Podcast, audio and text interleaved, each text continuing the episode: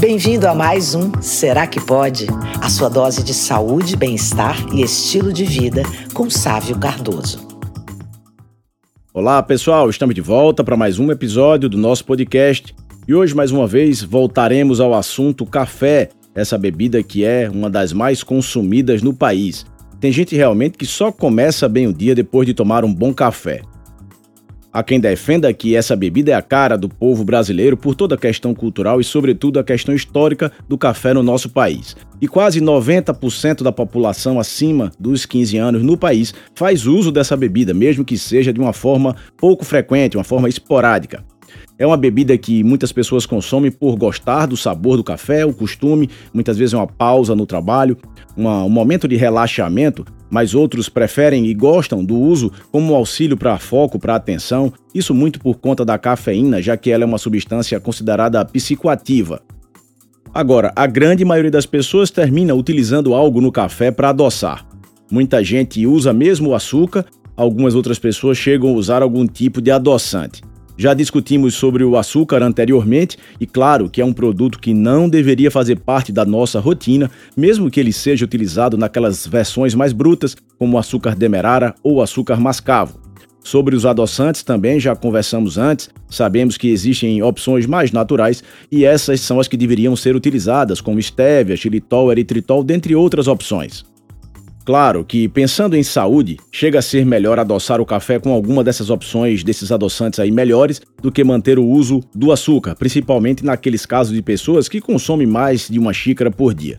Praticamente 100% das pessoas começam a consumir o açúcar de alguma forma adoçado, até porque o gosto amargo não é considerado agradável pela maioria das pessoas e nem mesmo é estimulado quando somos crianças. A ideia que temos na cabeça quando pensamos em paladar é aquele desenho colorido que a gente conheceu na escola, daquelas imagens coloridas separando as áreas da língua onde sentimos os gostos, o gosto doce, salgado, amargo e azedo. Mas não funciona de forma simples assim não. A língua ela é composta por várias regiões com saliências visíveis que são chamadas de papilas gustativas.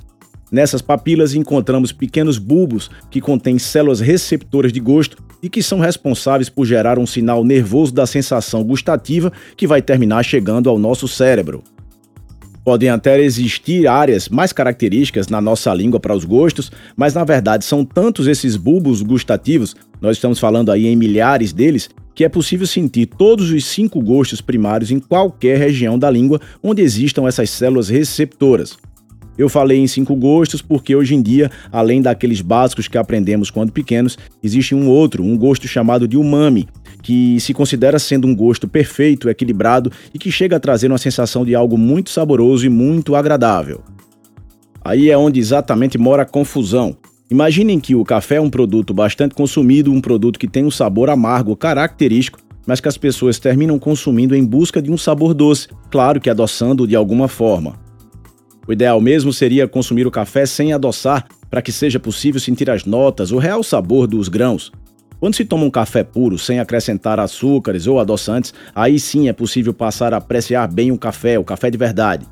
Mas quando se adoça, os cafés passam apenas a oferecer características simples, como fraco ou forte. Quando se toma um café puro, se consegue observar notas do tipo de torrefação, por exemplo, se veio de uma torra clara, média ou escura, e coisas como acidez e aromas são mais fáceis de serem observadas. Dá para fazermos uma comparação grosseira com o vinho. O tipo de uva tem sempre características diferentes ao nosso paladar, mas que provavelmente seriam perdidas caso a gente utilizasse algo que retirasse esses diferenciais, como por exemplo, imagine adoçar um vinho. Imaginem que os vinhos passariam a ter sabores mais semelhantes e seriam perdidas aquelas suas notas degustativas. Mas como fazer para se acostumar? O que fazer para passar a tomar esse café sem adoçar? A primeira dica, sem dúvida alguma, é insistir, porque não vai ser fácil no início trocar aquele sabor agradável, doce ao nosso paladar, pelo sabor mais adstringente do amargo. Se você no início não quiser parar de vez, vá reduzindo a quantidade de açúcar ou adoçante que você usa no seu café. Dia após dia você vai reduzindo as quantidades, mas desde que você se dê um prazo de, por exemplo, uma semana. Depois, na semana seguinte, aí sim, você passa a tomar o café 100% das vezes sem adoçar. Claro que vai sentir um sabor estranho, um sabor muito mais amargo, mas entenda que é todo um processo, existe um período de readaptação do seu paladar. Agora, faça isso querendo sentir gosto diferente no seu café, mesmo que no início eles não sejam tão prazerosos assim. Tente prestar atenção aos sabores novos que o seu cérebro identificou, sabores que serão diferentes daqueles que você identificava quando tomava o seu café antes. Prove também grãos diferentes e preparações diferentes, porque isso tudo vai ajudar no processo de aprendizagem. Por fim, depois de uma semana tomando o café sem mais nada puro, existe uma grande chance de você se acostumar e mesmo que esse novo proveito do café ainda não venha com apenas uma semana, vá em frente e não desista, que eu lhe garanto que esse costume vai vir com o tempo. Por hoje é isso. Aproveite para compartilhar o conteúdo do episódio de hoje e não deixe de acompanhar outras dicas no perfil Dr. Sávio Cardoso no Instagram.